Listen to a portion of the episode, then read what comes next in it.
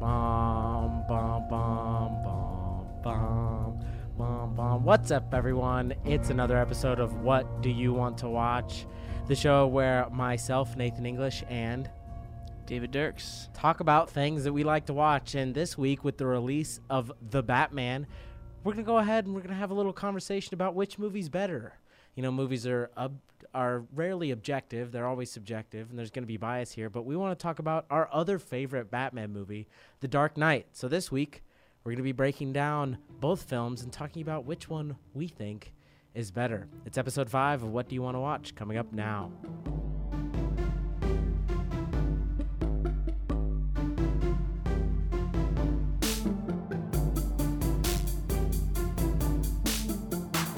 All right, everyone. So, like I said in the intro, we're going to be talking this week about The Dark Knight and The Batman, which one we think is better. First, let's break down The Dark Knight. The Dark Knight, of course, is the sequel to Batman Begins, the second in Nolan's original Batman trilogy that came out in the mid to late 2000s.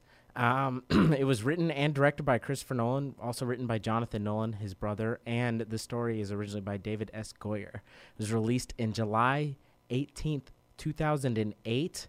Dirks and I were both eight years old. And it made over $1 billion, which may not sound like a lot now considering the kind of massive movies that we've had. But for a superhero film to gross over a billion dollars at this point mm-hmm. was humongous news. It was nominated for eight Oscars, one, two, including Best Supporting Actor from Heath Ledger, who played the now iconic version of the Joker. Dirks, I know this is one of your favorite movies of all time. Why do you love The Dark Knight so much? Um, I think one of the big reasons is uh, that you just mentioned him. Uh, I think Heath Ledger um, did just an absolute incredible job. Um, and I, I mean, I'll I'll say this now. I'm, I'm gonna think about after I said it, but I think it's one of the best like villain performances of any superhero superhero movie we've seen. Yeah, I would Um, agree. just I mean, even just like looking into it, like behind the scenes stuff, like Heath Ledger locked himself in a hotel room for a month by himself and didn't leave for an entire month, and he made like a scrapbook of what his character the Joker would look like, and he got like the laugh down, his uh the way he talked, the you want to know how I got these scars story, like all that stuff just by himself. Um, yeah, he just he just got it down. Didn't have uh you know like wasn't wasn't influenced by anybody but was simply just in the room by himself and was like trying to make the character you know to what it was on the screen to what it is on the screen um, and i think he did an absolute uh, incredible job you know un- unfortunate you think i think the training for this and the um, preparation and just what he did to get the character on screen i think that did kind of lead to you know his eventual passing away which is which is sad And that happened, um, for those of you that don't know, that happened actually before the movie was officially released. Mhm. Um, and then he is one of the few actors to be awarded an Oscar posthumously. Yeah. Uh, his best uh, supporting actor win, which sometimes you could read that as, you know, kind of the Academy maybe like, oh, we're going to give it to Heath Ledger because he passed and this is such an important moment. No, that is not this case. Mhm. This is one of the best performances of all time. Where would you rank this? I'm gonna I'm gonna throw probably the three most popular Jokers at you. Okay, so Jack Nicholson's Joker from from the original Batman movie starring Michael Keaton in 1989, and you have Joaquin Phoenix's Joker from the Joker, a movie that just came out a few years ago, and then you have Heath Ledger's. Rank them for me, one, two, and three. Hmm. This is a good question. This Thank is you. tough. Um, it's tough too. I don't want to. Hmm.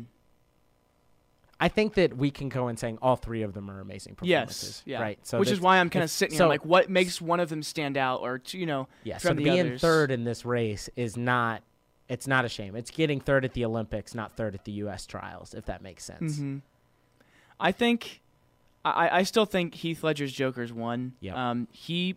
He literally painted his face himself before every scene. He'd go on and throw it on. You saw paint on his hands. That's literally from him just slapping the paint on his face. And it being messy like that literally fit the character so well. And even like if you've noticed, like he like licks his, the outside of his mouth. He like Mhm. did that to keep the makeup on out of habit. And they noticed that, and like he decided to stay, like just little stuff like that. Mhm. Um, the hospital scene, they actually blew up that hospital, and it actually like stopped the explosive stopped detonating at one point. And so him like clicking the button, all that's ad lib. Like there's so many things in the movie that he does off script uh, while the camera's still rolling, and thankfully Christopher Nolan just left that rolling. Like just different stuff like that. Uh, I just watched it today actually to prepare for this, and um, I really, I just, I really think Heath Ledger's one. Um, it's tough. That I don't want to. Two and three is difficult. I don't want to put Jack Nicholson three just because it was such a long time ago, and you, the movie's kind of cheesy. It's a little campy. It's a definitely different take on the Joker. He's more like I'm a weird clown Mhm. than than I think future iterations were. But so you're putting so you I are think though. Joaquin will be two. And then- yeah, and just because that's just like crazy. Like you know, it starts out like oh this guy's just bullied and has like a issue, and then shoots like three guys in the hotel Yeah. sub in the, in the subway, and you're like oh my gosh. A very disturbing. know. I think maybe the most disturbing Joker that we've ever seen is Phoenix's. Mhm. I would I would switch the order of the last two. I would put Yeah. Nicholson two and and well, and Jack Nicholson's an incredible actor. Yeah, one of the better. Nicholson's one of the best actors of all time. Yeah. Which I think what is so sad about Heath Ledger. Um, it's sad when you lose a person anytime, but Mhm. Ledger was so young. 28. already was just absolutely throwing haymakers um, and was going a shoe in to be you know we talk about DiCaprio and we talk about guys like that that are always going to be there at the top and every time they release a movie it's an event Ledger was going to be there Yep. okay Brokeback Mountain was fantastic and his performance was fantastic and you have The Dark Knight too like he was already he was just Mhm. going to be throwing fastballs for the rest of his career and that's Yeah. really sad And even I remember even Jack Nicholson was asked about it right after he died, and he says like on camera, he's like, "I warned him not to get too deep into the role," mm-hmm. And he walks away. yeah It's like, oh my goodness. it's, it's so sad what happened so Nonetheless, though, an incredible, incredible, absolutely incredible performance. Let's talk a little bit more about the movie. Um, so Christopher Nolan directed, obviously. Um, I think he he had a penchant for making Batman. I think more realistic, more grounded. Um, Mhm. It was kind of his goal, especially when you compare it to the 1989 version, where there's you know the Joker is holding a parade, dancing to Prince music with poison-filled balloons. Mm-hmm. Uh, it's a little it's a little campy. It's a little what the heck is going on here? Mhm. Nolan's was not that way. I know you are a lover of Nolan's movies. What attracts what what attracts you about Nolan's movies? What do you enjoy about them? Cuz all of them are kind of of this style, I would say. Mhm. Well, first of all, I think his really partner in most of his movies, Hans Zimmer, helps a lot of that Absolutely. with the soundtrack being behind that. I mean, I think a soundtrack can't necessarily make your movie worse, but it can definitely, with the right like s- music playing behind a scene, can significantly just improve uh, the feeling, kind of what you're going for, the intensity. I mean, if you've seen Inception and Interstellar, like the intensity of the music gets you also intense, right? Your heartbeat you, gets you kind of into the movie, and I think that helps with that. Also, I just love his visuals. Um, how do I even? I I mean, I watched Interstellar last yesterday, Mhm. and there's like a shot of like the planet, like just Jupiter, and then a tiny, tiny little white dot. You see their space station like rolling through, and it's just like little like Mhm. I, I don't know how to explain it. He just has like I love his like maybe just wide angle shots. They're just really really well done.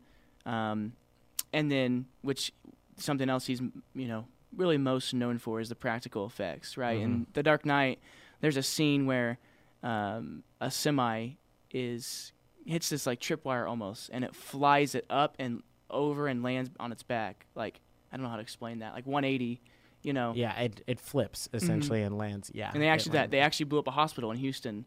Like when filming this, you know, for Tenet, they actually crashed a uh, 747 into an airport hangar. Like he actually like he does these things. He bought. He normally makes insanely expensive purchases Mhm. and actually demos these rather than using CGI. and the easy way, not necessarily the cheaper way, because CGI can be expensive, but the easier way could do just a CGI uh, airplane crashing. But no, he yeah he buys the hangar, buys an airplane, and does this, and it's like he puts so much time into his movies, it, just in that aspect alone, and I think that's just really uh, attractive to see. Mhm. We should also note that um, James Newton Howard also contributed to the the score of The Dark Knight, which is it's got some very very iconic themes that you can think of at any point. I I love I love going back and listening to scores from films where I can picture the exact moment. Yeah. you know. That's how you know it's a good and, score. and that's how yeah that's how it's memorable for you so when you can picture like moments in the movie um, when you hear certain parts of the score. Uh, that Mhm. you can just you can absolutely see that. Yeah. Um, so let's talk about. I want to talk about Batman specifically. I think that I think that we can heap praise upon Ledger, and he he deserves it absolutely for that performance. But let's talk about Bale as Batman. How do you feel about about Bale in this movie, specifically about how he carries himself as Batman? Um, I like I like it. I think he's a better Bruce Wayne than he is a Batman. Yeah, I he's would agree. very good being the rich, uh, cocky, like, oh, like we can move these tables together. I own the place. Yeah. Like, you know, he says that in the movie. Like, he's very good at being Bruce Wayne. But I like his Batman, but I think he's a better Bruce Wayne. Yeah, and I would I would Um, agree. I think that he's doing sometimes a foil or not a foil, a version of Patrick Bateman for those of you that have seen American Psycho where he's like a Wall Street investor who's obsessed with being cool and stuff. And I don't think he's doing the same cuz American Psycho is about a guy that's essentially a serial killer. And Bruce Wayne is for sure not that, but he's kind of doing that. He is like the aloof famous guy in public who you know, even in this movie, he acts like he's not aware at all. He does a good job of covering because Mm-hmm. at one point um, in this film, it's, uh, there's a hard to explain the plot without just watching it. It's two and a half hours, Mm-hmm. but he essentially saves somebody's life that the Joker has been ordered to kill by driving his Lamborghini to prevent somebody from t-boning a police vehicle and killing someone. And his cover is he was trying to make the light. And and it would it wouldn't make sense if you thought Bruce was like a good philanthropist, like knew what he was going on. But he the way that he plays Bruce Wayne is it's clear he's just throwing money at problems Mm-hmm. and doesn't he acts like he doesn't pay attention. So I think that it's very effective. I will say too. Also, I love how they go about that. Like especially like in that dinner scene where he's Harvey Dent's talking. Like you either li- uh, die a hero or live long enough to become a villain. I just love his facial expression and like watching Harvey talk because he's like, I can't do this forever. Mm-hmm. Like someone else has to take this up, or I'm gonna get someone killed, or I'm gonna kill myself. Yeah, Like, so- I love his in the second movie specifically that process of him like, Yeah, and I can't do this forever. You're watching you're watching Bale kind of realize that he has somebody to take the mantle from. Mhm. Um, speaking of Harvey Dent, that's a that is another very strong part, and I think underrated part of this movie that people don't talk about a lot. Aaron Eckhart is fantastic as Dent. One of his best performances. The special effects whenever he turns into Two Face, yeah. um, I remember that terrifying me as Mhm. a kid. Whenever I first watched the movie, that was scarier to me than the Joker was. Like Mhm. You know, because you see you see the muscles, you see the tendons, the eyeball. You see, everything like is like most of the eyeball. You his know? eye is just sitting there. But Eckhart is is fantastic. Is kind of this guy who's hell bent on on cleaning up Gotham's White Knight. corruption, but also you can see even the seeds of Two Face before he goes a little too far. He Mhm.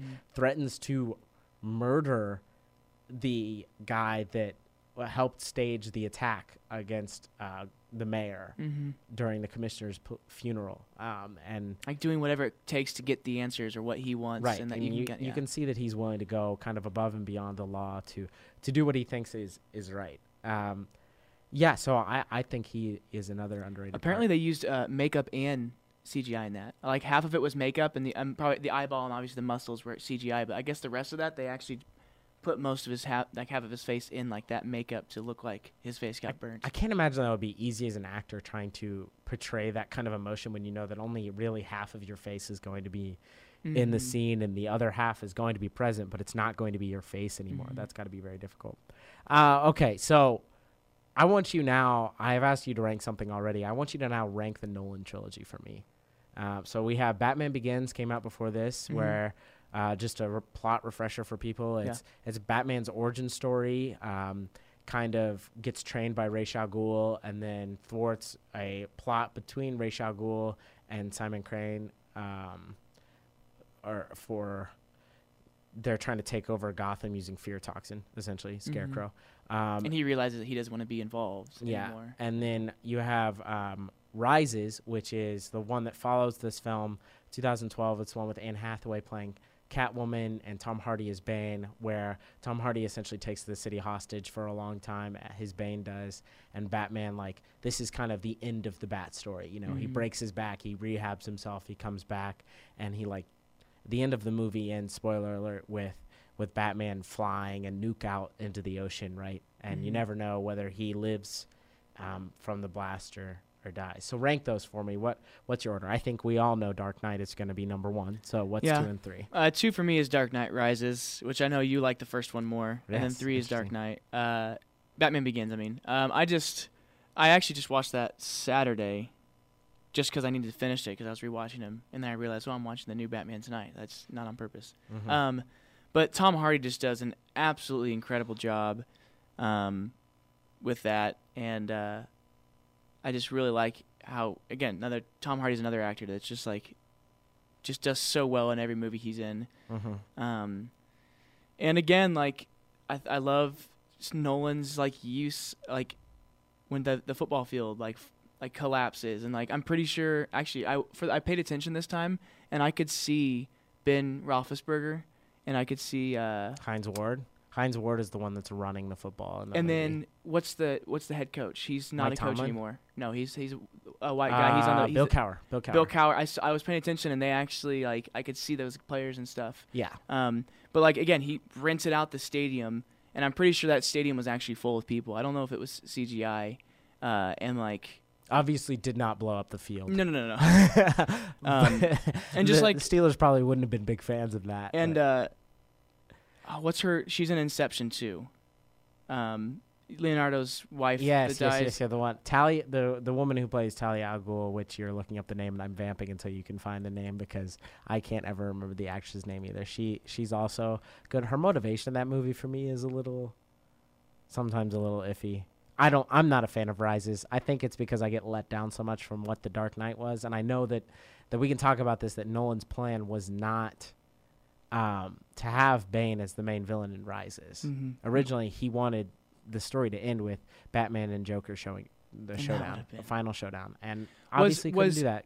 Bane gonna be in there anyway, or I- was it gonna be a Joker I, again? I believe he was going to have tertiary villains. I don't know if if Bane was the original plan, but I do know that like he envisioned the trilogy as like Batman becomes Batman, fights smaller villains, confrontation with Joker, but not really an ending. Because if you remember at the end of Dark Knight, Joker is left kind of hanging upside down from a building, but it's clear that he's still alive, and Mhm. even if he gets he sent got caught prison- once before, and yeah, even if he gets sent to prison, I mean the man the man is going to probably get out. Mhm. So so It's, we of uh, course have that. Marion Cotillard. Okay, yeah. and she does a very good job. Yeah, and that is tough too, because you know, you know, Nolan had this entire trilogy written out, probably and planned, Mm-hmm. and like, right, like, like that's more important. Like Mhm. Heath passing away is important, so it's not like, oh, how could he do that? You know, but like it still like messes up the plans almost, and you're like, now what do we do? But, um, yeah, I, I know you aren't fond of that um, film, but I, I just I, I, I enjoy it. I, I will say, going back to this, um, I uh, first of all, Gary Oldman, Heath Ledger, of course, Christian Bale, Aaron Eckhart, Maggie Gyllenhaal. Maggie Gyllenhaal is Rachel Dawes, Morgan Freeman, Michael Caine. First of all, this cast is absolutely stacked. Mm-hmm. Um, but I, I do wish Two Face would have played more. Like, I wish he wouldn't have died. Yeah. Because I feel like in the comics, he's a big villain. He's important to the role, Mhm. impor- important to the plot, and I, I wish he would have done a, a little more with that. Now, I guess we found out he wanted to do more with Joker as the main villain, but right, but and that and you know hindsight is twenty twenty. But you know if he doesn't kill Two Face and kills Joker instead at the end, obviously he would then have an established villain from a previous film take over in the next film. not realizing that Ledger would pass away, though. You right, know, of course, and uh, and um, in the comic books, which I'm gonna say in the comic books, uh, I don't read the comics. I've done research for these films, and I've also played the Arkham Batman Arkham game, so I do have a knowledge of Batman, but I'm no by no means saying that it's deep. But I do know in the comic books that Two Face is a rather large crime boss Mhm. and a mob figurehead in the future. Kind of, he becomes the very people that he sought to destroy. So. Yeah. So yeah, I, I think I forgot some stuff. Some of the stuff that I think I, I actually took notes on this one. I, I also watched The Dark Knight this weekend in preparation um, for our podcast, and I think that I forgot some some stuff that happens in it, and I just want to talk about a couple of them a little bit. Um, he uses the bat signal for for an intimidation factor. Mm. Um, the same thing that we will talk about later, Reeves does, but I don't feel like it was done super effectively in The Dark Knight. It's kind of a throwaway line. Um, they say like that you see like a drug deal happening on the street, and then the guy looks up and obviously sees the Like, bat nah, signal, man. and he's like, "Nah, man, not tonight." It just kind of feels weak. Um, they use two of the same crime bosses, uh, Maroni and Falcone, um, which are steeped in, in Batman mythology. They're Mhm. kind of always pop up at the beginning of Batman stories. So I thought it was cool for for him to do that. Um, uh, and The Dark Knight also uses something that has popped up a lot in later movies. It's kind of the first one to not necessarily use social media, but I forgot the Joker like records killing one of the guys, and that's like one of the most harrowing scenes yeah. in the film. And I think that that's something that is a blueprint used a lot later on. Um, it's Mhm. just kind of like the terrifying news broadcast of like, oh my God, we found this cell phone footage that we're going to show you, unedited, by the way. What is the Gotham City News Corporation doing? Just not even trying to edit some of these things. Like, yeah, you wanted to show the disturbing content. If it bleeds, it leads. Mhm. But come on, people. this is a person being full on murdered, and there are children. It is six thirty at night. There are children watching Mhm. TV. Maybe chill out a little. Mhm. Good lord. Um, one thing I do want to talk about is the opening sequence. Um, I'm a heist guy. I love heists.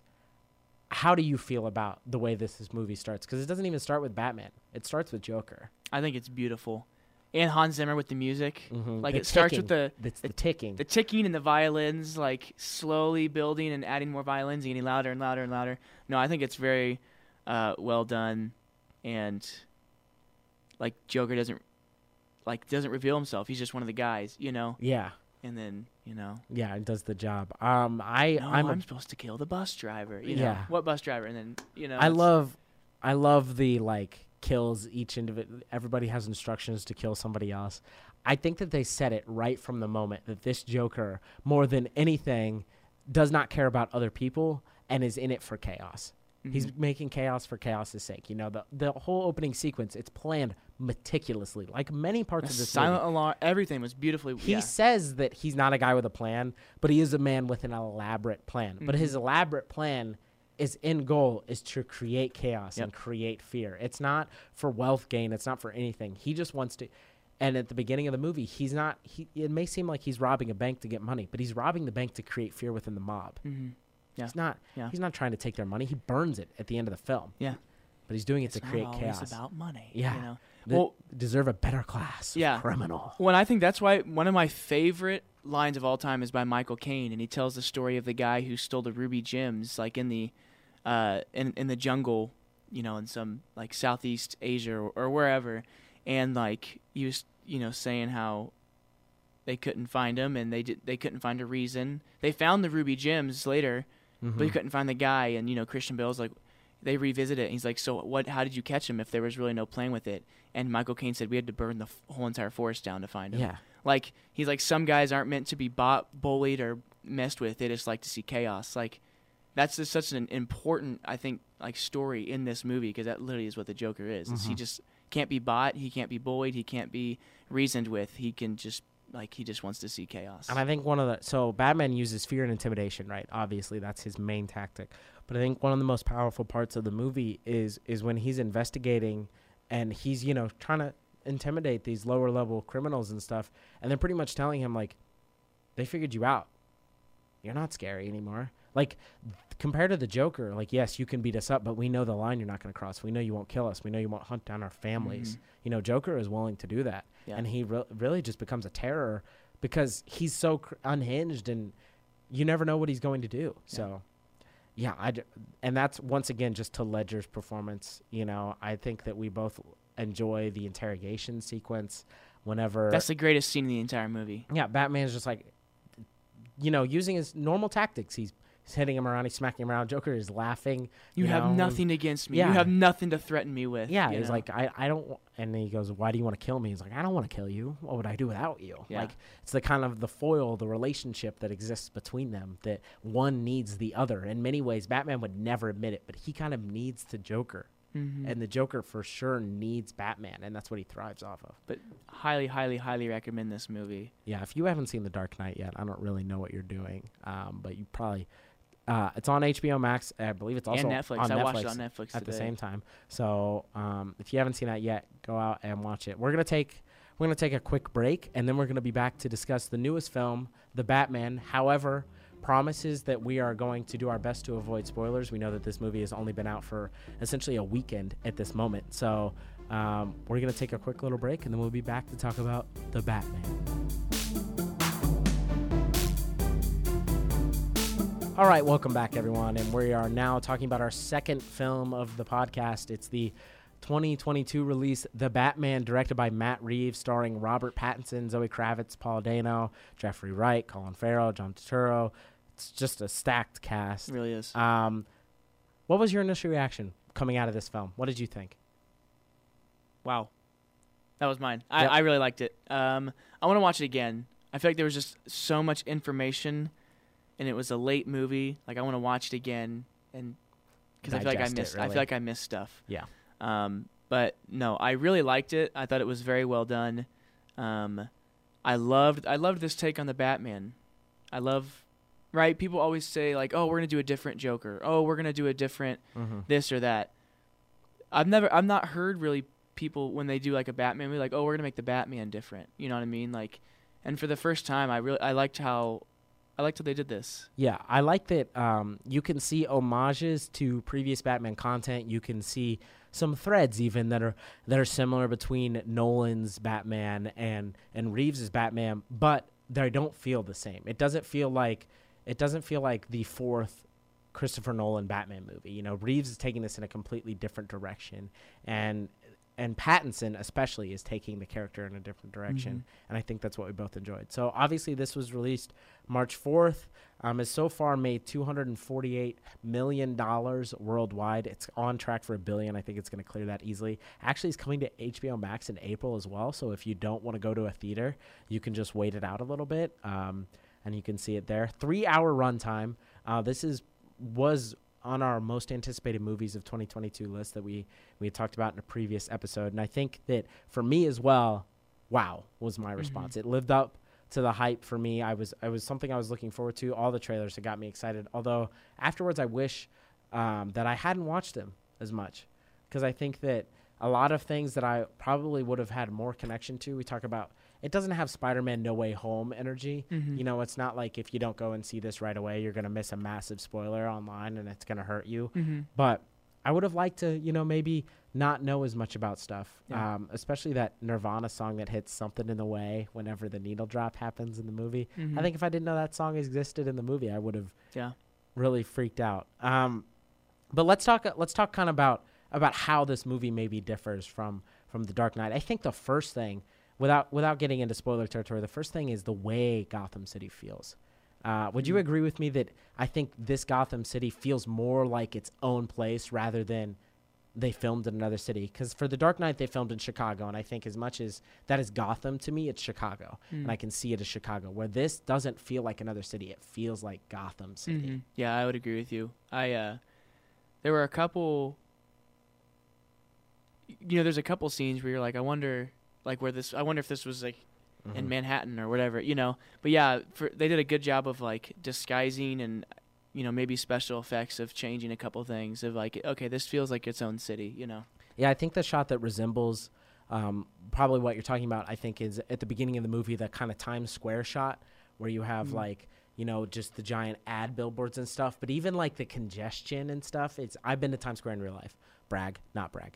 um, I've been to Times Square and it's not like that. Like it feels Mhm. more congested in this movie. This it's dark. This movie is physically dark. It's dark in tone, but it's also just dark. Like the Mhm. lighting is dark. Yeah. Um, I think that one of the most powerful things that they use is is the dark. Is you know Batman's that he uses that historically as intimidation. You know he that's why he wears black. That's why he he goes out at night. You know he hides in the dark. He uses the dark as fear. And this film is so dark that you're kind of checking corners. You know if Mhm. Batman's not already in the scene, you're looking.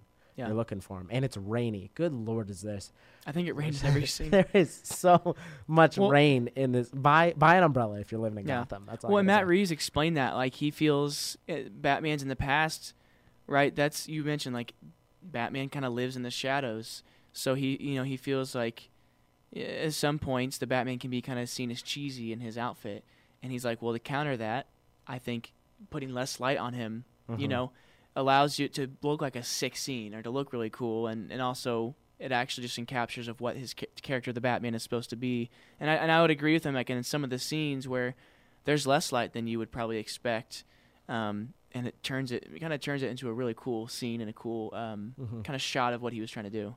hmm So I would describe Nolan's um, Batman movies, specifically The Dark Knight, as as more action films in terms of they're about big set pieces and and just giant moving parts. Mm-hmm. And this film is very much a hard-boiled detective film. Yeah. It, i- it is about Batman seeking to solve crimes and connect dots to uncover corruption in Gotham.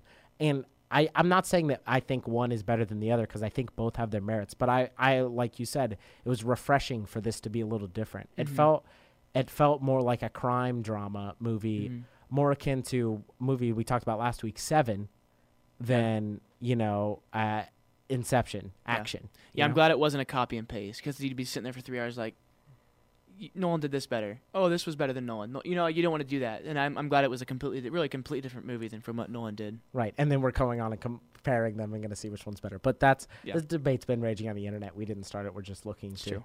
to give our input. Um, so the the plot of the film, um, don't want to spoil too much, obviously, but it's the Riddler begins murdering uh, high valued people in Gotham.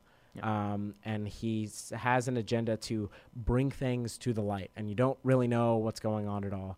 Um, and this movie kicks off right away with a murder is the Yeah. is the opening sequence. Kind But of spooky. Kind of got me. I'm not gonna lie. I wasn't ready for it. yeah, just first of all, there's a jump scare, which Yeah. what the heck? But the way that they use the camera in Mhm. this film, and that it's not a static, it's not a steady cam, it's not just following you around.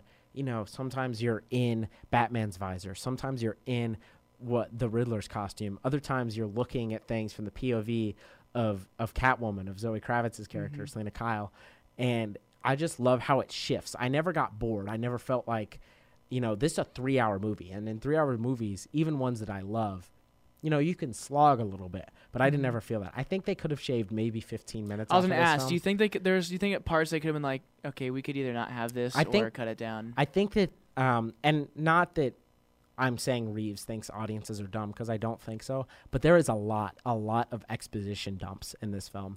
He's trying to explain, I think, 30 to 40 years of Gotham history, especially political history, Mhm. to to the audience, and at times it feels like, okay, you didn't have to spell this out for us. Um, I think you could have left this one a little bit unturned, you know, and I think that that's a desire, especially with comic book movies now, is we love to to read into every scene and to understand and have everything explained for us and and want to know every little detail and how all the Easter eggs connect. And I felt like there was some maybe some over explanation in, in that part. I think that one of the things that I enjoyed about the film was Kravitz's performance as a whole, but I felt like her character was having to explain a lot of her backstory to Bruce. Mm. Whenever I think they could have left some of it to the imagination. But- Yeah. Okay, let's talk about that. By the way, the bat and the cat. That's been the marketing for this. Yep. That the relationship between them, how they interact with each other, the poster. Yeah. You know, the press tour. You've been seeing interviews with Zoe Kravitz and Robert Pattinson. How did you feel about their relationship in this film? Um, I. Okay, I don't want to. I don't want to give it away. I liked it. I think it was good. Um, a couple parts, I was like, all right, what's gonna happen here? You know. Um, but I, I thought it was. I thought it was okay. Uh, how do I not?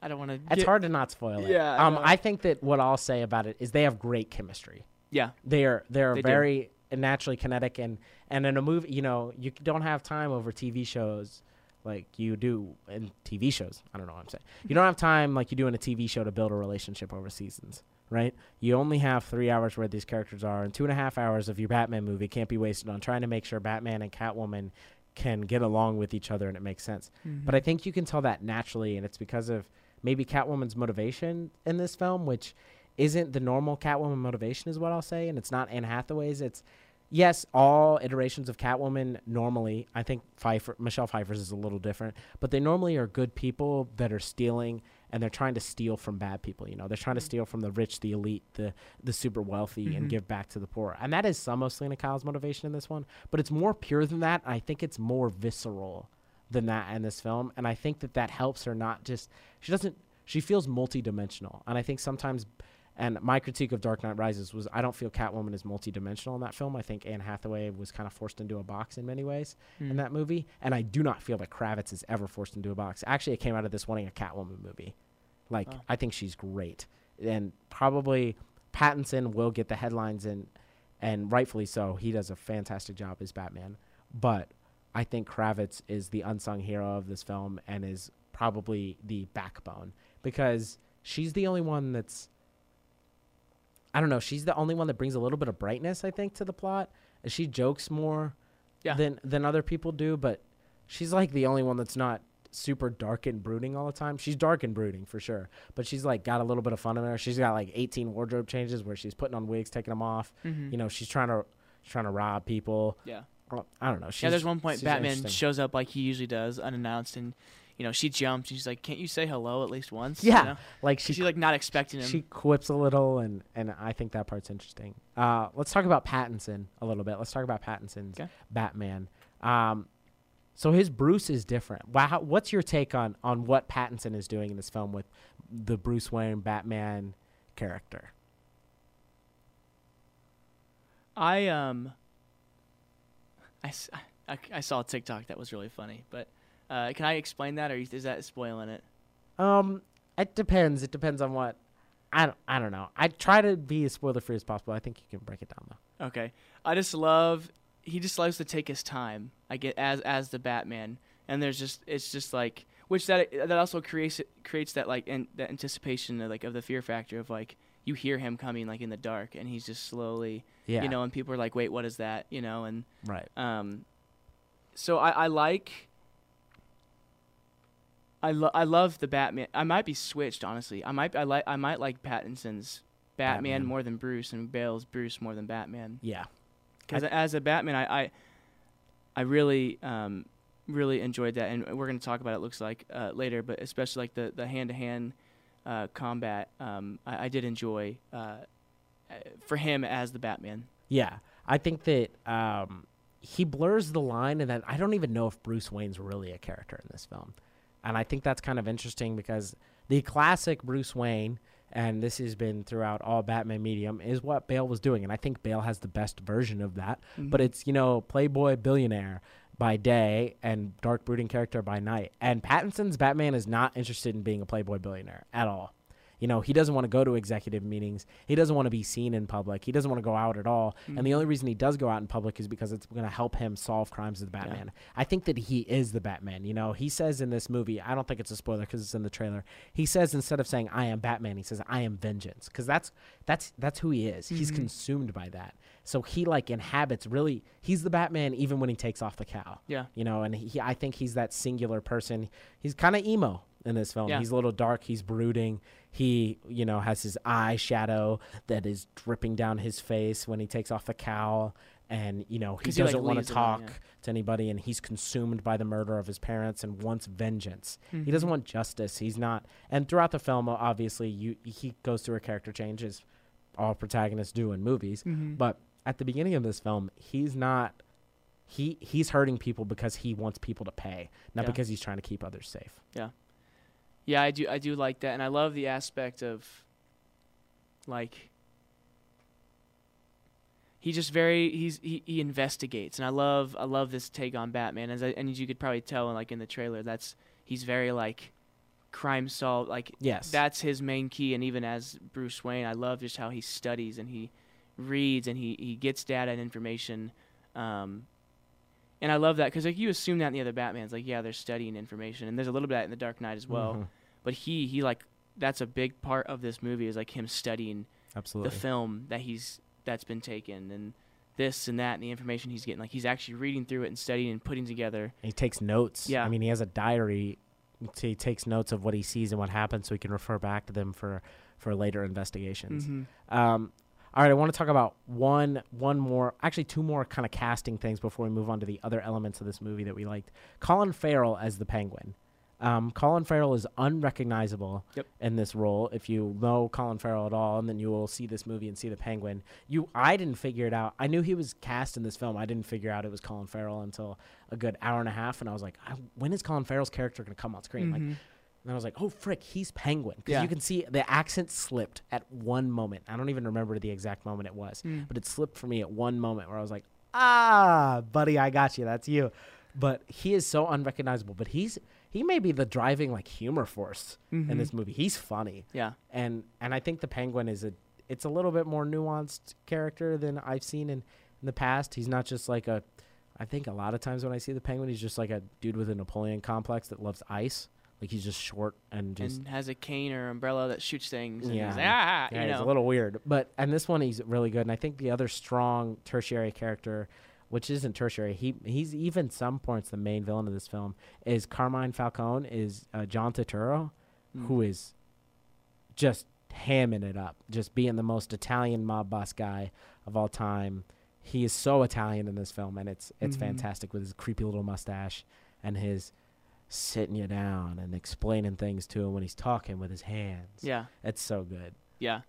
Uh, both both did a good job. Uh, jo- good job. Wow. And uh, yeah, Colin Farrell. I knew it was he was Penguin, but at first I saw that I was like, No way. wait, did I like? Am I did I mess up? Wrong movie? Did I see something wrong? You know. yeah. And uh, I, he shared a story of he was in costume and said like hi to Jeffrey Wright on set, and he just like walked by him because he just like didn't recognize him as Colin, you know. and he came back later and apologized and said like I didn't even recognize you, you know.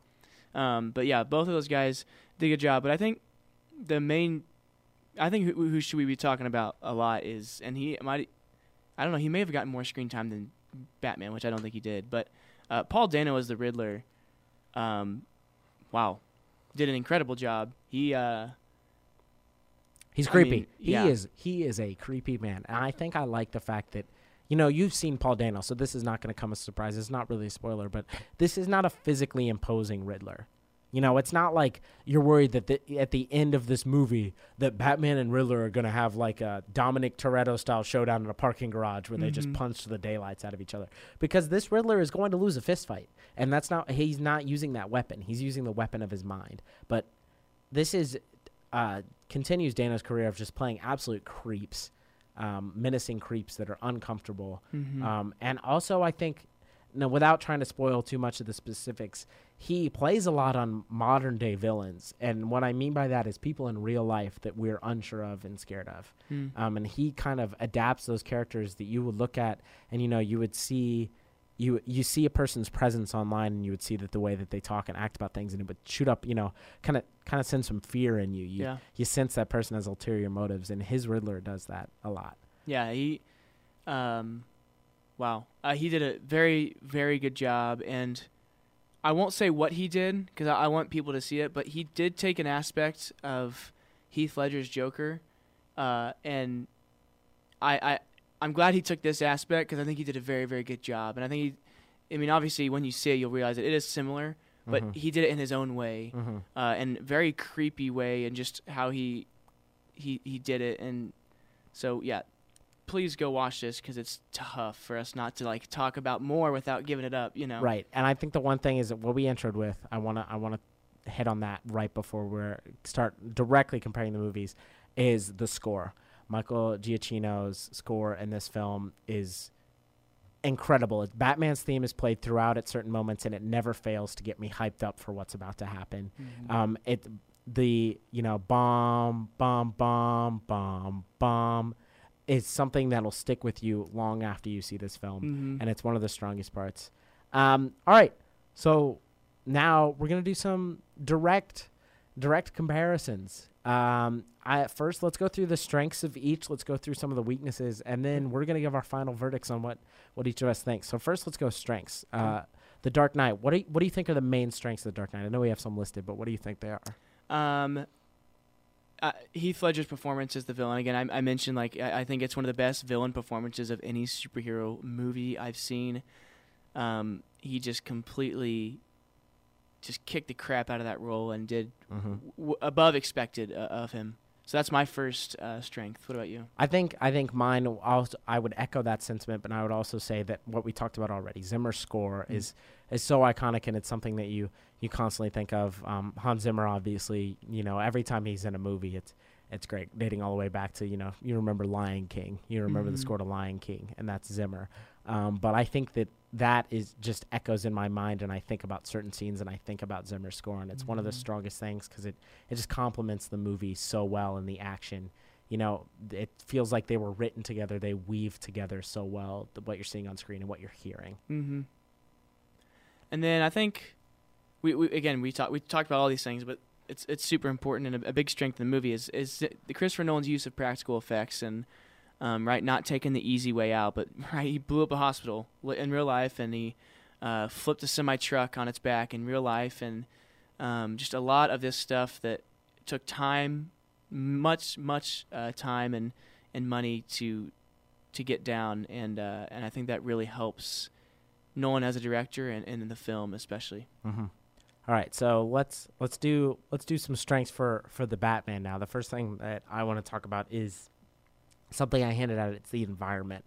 You know, you really feel like you're in Gotham City when you're watching this movie, and you really feel what what Batman is fighting and the the grime and the dirtiness, and especially one of my favorite things about it is the use of they use a club called the Iceberg Lounge in the film, and it feels Mm. like a real place to me that I could go to. Um, and it's kind of the seedy underbelly, and you can see from the layout and and everything what's going on. But there's even a more hidden part of the Iceberg Lounge that that's even worse. And you know, it's uh, this whole this whole movie. You feel like you're in Gotham City, and I think that you know, if I could critique Nolan's trilogy, I I feel like especially you can tell between the second and the third movie, he changes locations. He films in Pittsburgh for the third one, and in Mhm. the second one, he's filming in Chicago. And I think that that That's throws me right? off. Like he for Yes. sure did film in Chicago. That throws me Okay. off as it's not it's not consistent. It doesn't feel like Gotham City is consistent. And of course, there's only one the Batman movie, so we don't have, you know, the second one, which I'm assuming we're going to get based off of the smash success that this one is critically Mm-hmm. and commercially. Uh, but I really feel like I'm there. Uh, something for me is just the the hand to hand combat and the hand to hand fighting, uh, really in every scene, but mainly with the Batman. Um, I don't know what he did differently, and I, I, I do think, I would imagine, I think it's just the lack of light. Honestly, Mhm. seen less, like showed more, if that makes sense. Just Mhm. in the fighting, um, and just the shadows, and, and uh, I just loved, I just loved how he shot that. Mm-hmm. Um, and I think that that was a very a big a big strength of this Batman movie was the hand to hand combat. Yeah, and and one I'll go one I'll go on is the something we didn't actually talk about in our initial discussion of the Batman, but it's the cinematography.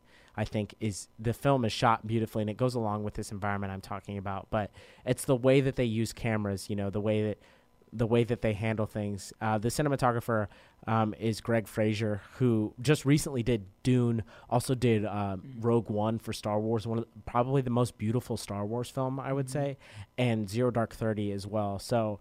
I, I think that he does a great job of working with directors and getting their style and making it feel each movie feels unique and true. Um, and, and this movie is dark and it, and it's brooding and it's menacing and you can feel that through every shot. Um, all right, let's let's now before we talk about weaknesses, I think we should both say that we loved both of these films. Yes. So these weaknesses are not like glaring ones that I really it's are issues. we have to find something to critique, and E- here's what we exactly. found, kind of thing. So, uh, what what would you say? I think I wrote down some weaknesses, but I don't know if these are necessarily yours. So, what would you say the weaknesses are of the Dark Knight, or what's one main weakness that you would point out? Mm-hmm. I um, I think, and you wrote it on here, which I do agree. The the convoluted ending, I think, and of course, you know, it's one of those things like, well, did he? Ha- he probably had more planned, which is why he didn't. He left it the way he did. Mm-hmm. Heath Ledger passing away, hard to control that. Mm-hmm. But yeah, it's like I think if again, not blaming Heath Ledger, I would like to put that out there. Absolutely. Like had he not passed away, right, you'd be like I cannot wait for this third movie. Like right.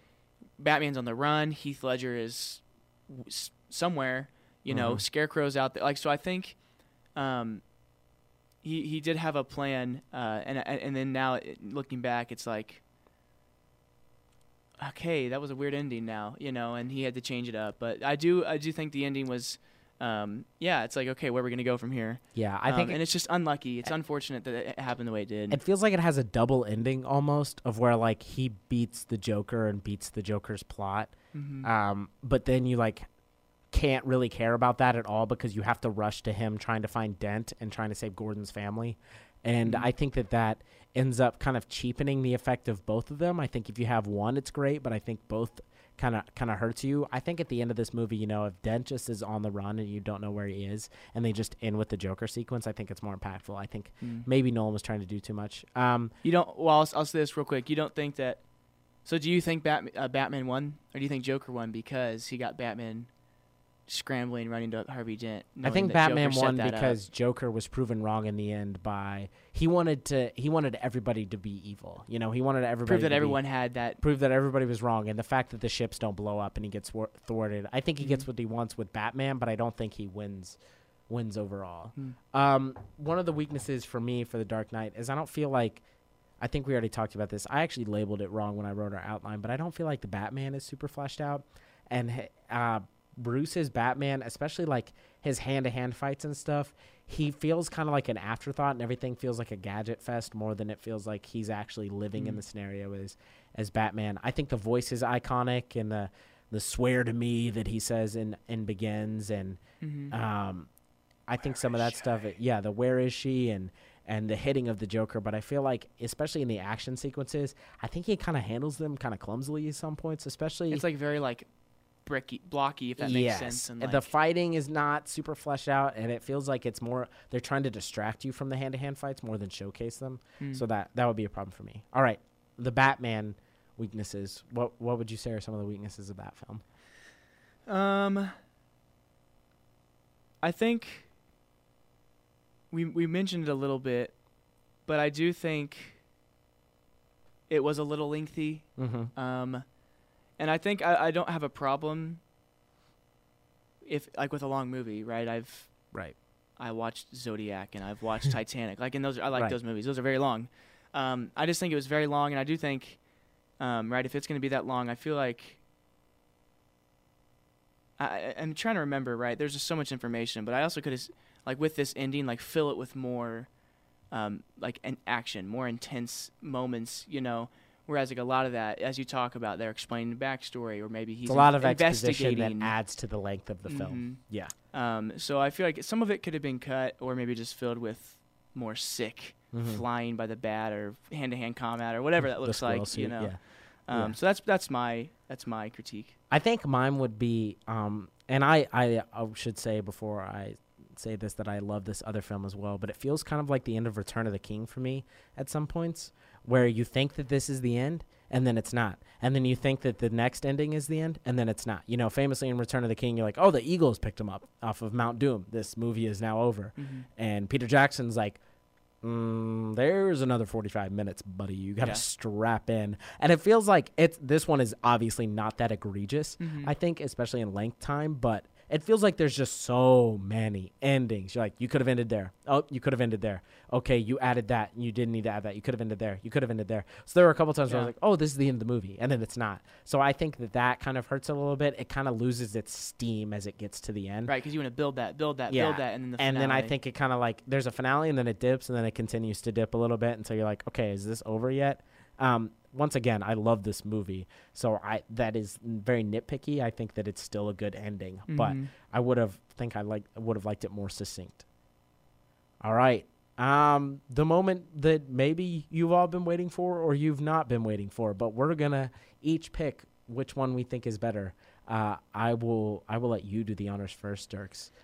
Uh, which which one, The Dark Knight or the Batman? Which one are you going with? Is your is the best Batman movie the one that you want to be known Why as am I kind of nervous? I don't know. I Um, do not know that. Man, this is tough. I think I was expecting this to be a good movie, the new the new one. I don't think I was expecting it to be as, as good as well done as as what uh, Matt Reeves was able to do it. Mhm. Um, very very impressed with both, and honestly, I'm impressed with how kind of different it is from Nolan's original.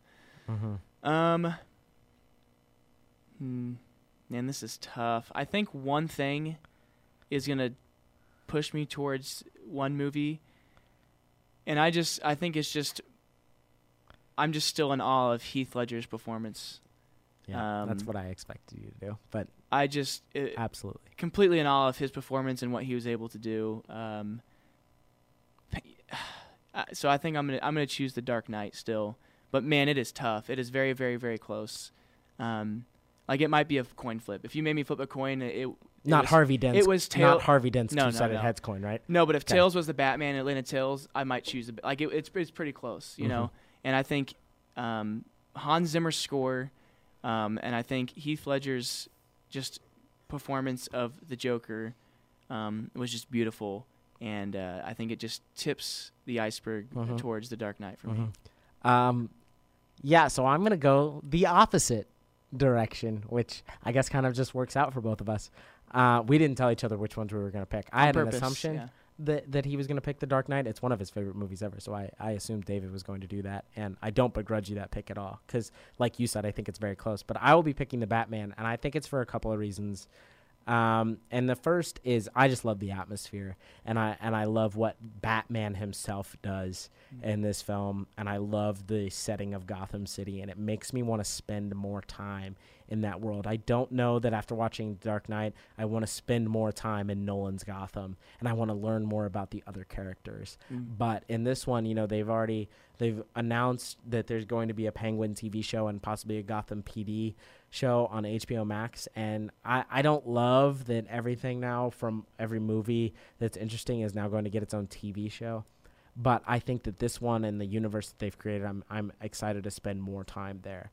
Um, and I hope Reeves is directly involved with those. But yeah, I think I think that for me this is the I like Batman more just Mm. in this film, and I love the the way that Reeves handles the story. Um, I think that the Dark Knight has a legacy of kind of maybe setting the bar so high that nothing else after could come close, and I think it actually ruined.